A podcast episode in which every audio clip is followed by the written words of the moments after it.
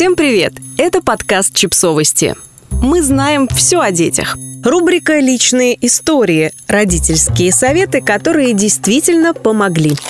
Большинство родителей сталкиваются с непрошенными советами. Такие советы не только не помогают, а наоборот мешают, обижают, нарушают наши границы. Поэтому большинство из нас превращаются в ежиков, как только встречают очередного желающего поделиться мудростью. И тем не менее, советы бывают полезными, когда они получены вовремя, по запросу и даны от сердца, а не из желания самоутвердиться. Мы попросили читателей рассказать о том, какие советы действительно помогли им в родительстве. А затем собрали ответы в шпаргалку от опытных пап и мам в помощь начинающим родителям. Эти советы – слова мам взрослым дочерям, мужей женам, опытных женщин, молодым мамам, но главное, они были сказаны с любовью. И несмотря на то, что это не рекомендации профессионалов, они не очень отличаются от того, чему нас учат психологи и специалисты по воспитанию. О чем вы писали чаще всего?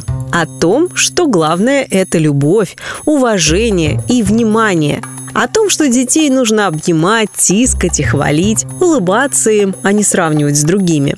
О том, что важнее слушать себя и свое сердце, чем окружающих. О том, что о себе надо заботиться. И что каждая мама самая лучшая для своего ребенка, даже если ей страшно и трудно. Спасибо вам, дорогие читатели. Пусть добро идет от человека к человеку. Пусть ваши советы сделают чью-то жизнь лучше. Добрые советы для родителей от наших читателей. Что милосердно, то и правильно. Нужно иметь доброе сердце, чтобы вырастить ребенка и нести правду через любовь. Мама тоже человек. Нужно заботиться о себе. От этого и вам, и ребенку будет лучше. Всегда разговаривай с ребенком, интересуйся, как дела, как настроение. Диалог – это очень важно, и не только для маленьких, но и больших детей. Когда дочка родилась, моя мама сказала: «Сейчас тебя все будут учить, как и что надо делать. Никого особо не слушай, даже меня. Делай, как чувствует сердце». Это меня очень вдохновило и помогло. Воспитывай, показывая на личном примере. Начни с себя.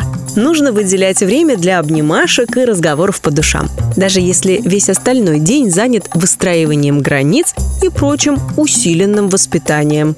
Не сравнивай. Всему свое время. И это тоже пройдет. Чаще хвалить детей, но не на бегу, а конкретно и предметно. Это дает веру и крылья.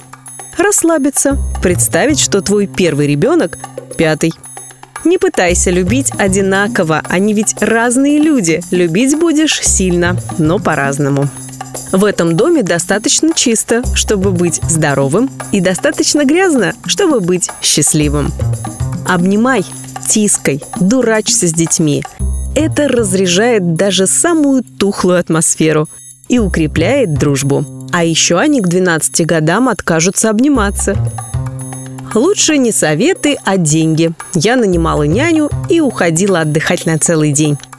Ты самая лучшая мама для него и при любом раскладе. Так муж сказал однажды, запомнила и записала себе. Если ругают твоего ребенка чужие люди, значит, ругают тебя, как родителя. Пользуйся моментом, тискай, смейся и плачь вместе с ними. Скоро разлетятся. Проводить время с каждым ребенком отдельно. Самое опасное для незрелой детской психики – незрелая взрослая психика.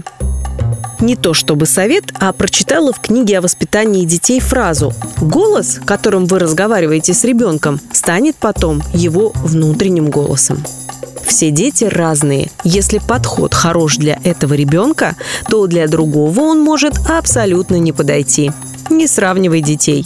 Нервы – самое дорогое. Купи ему мороженое, пусть помнит о прогулке «Хорошая». Подписывайтесь на подкаст, ставьте лайки и оставляйте комментарии. Ссылки на источники в описании к подкасту. До встречи!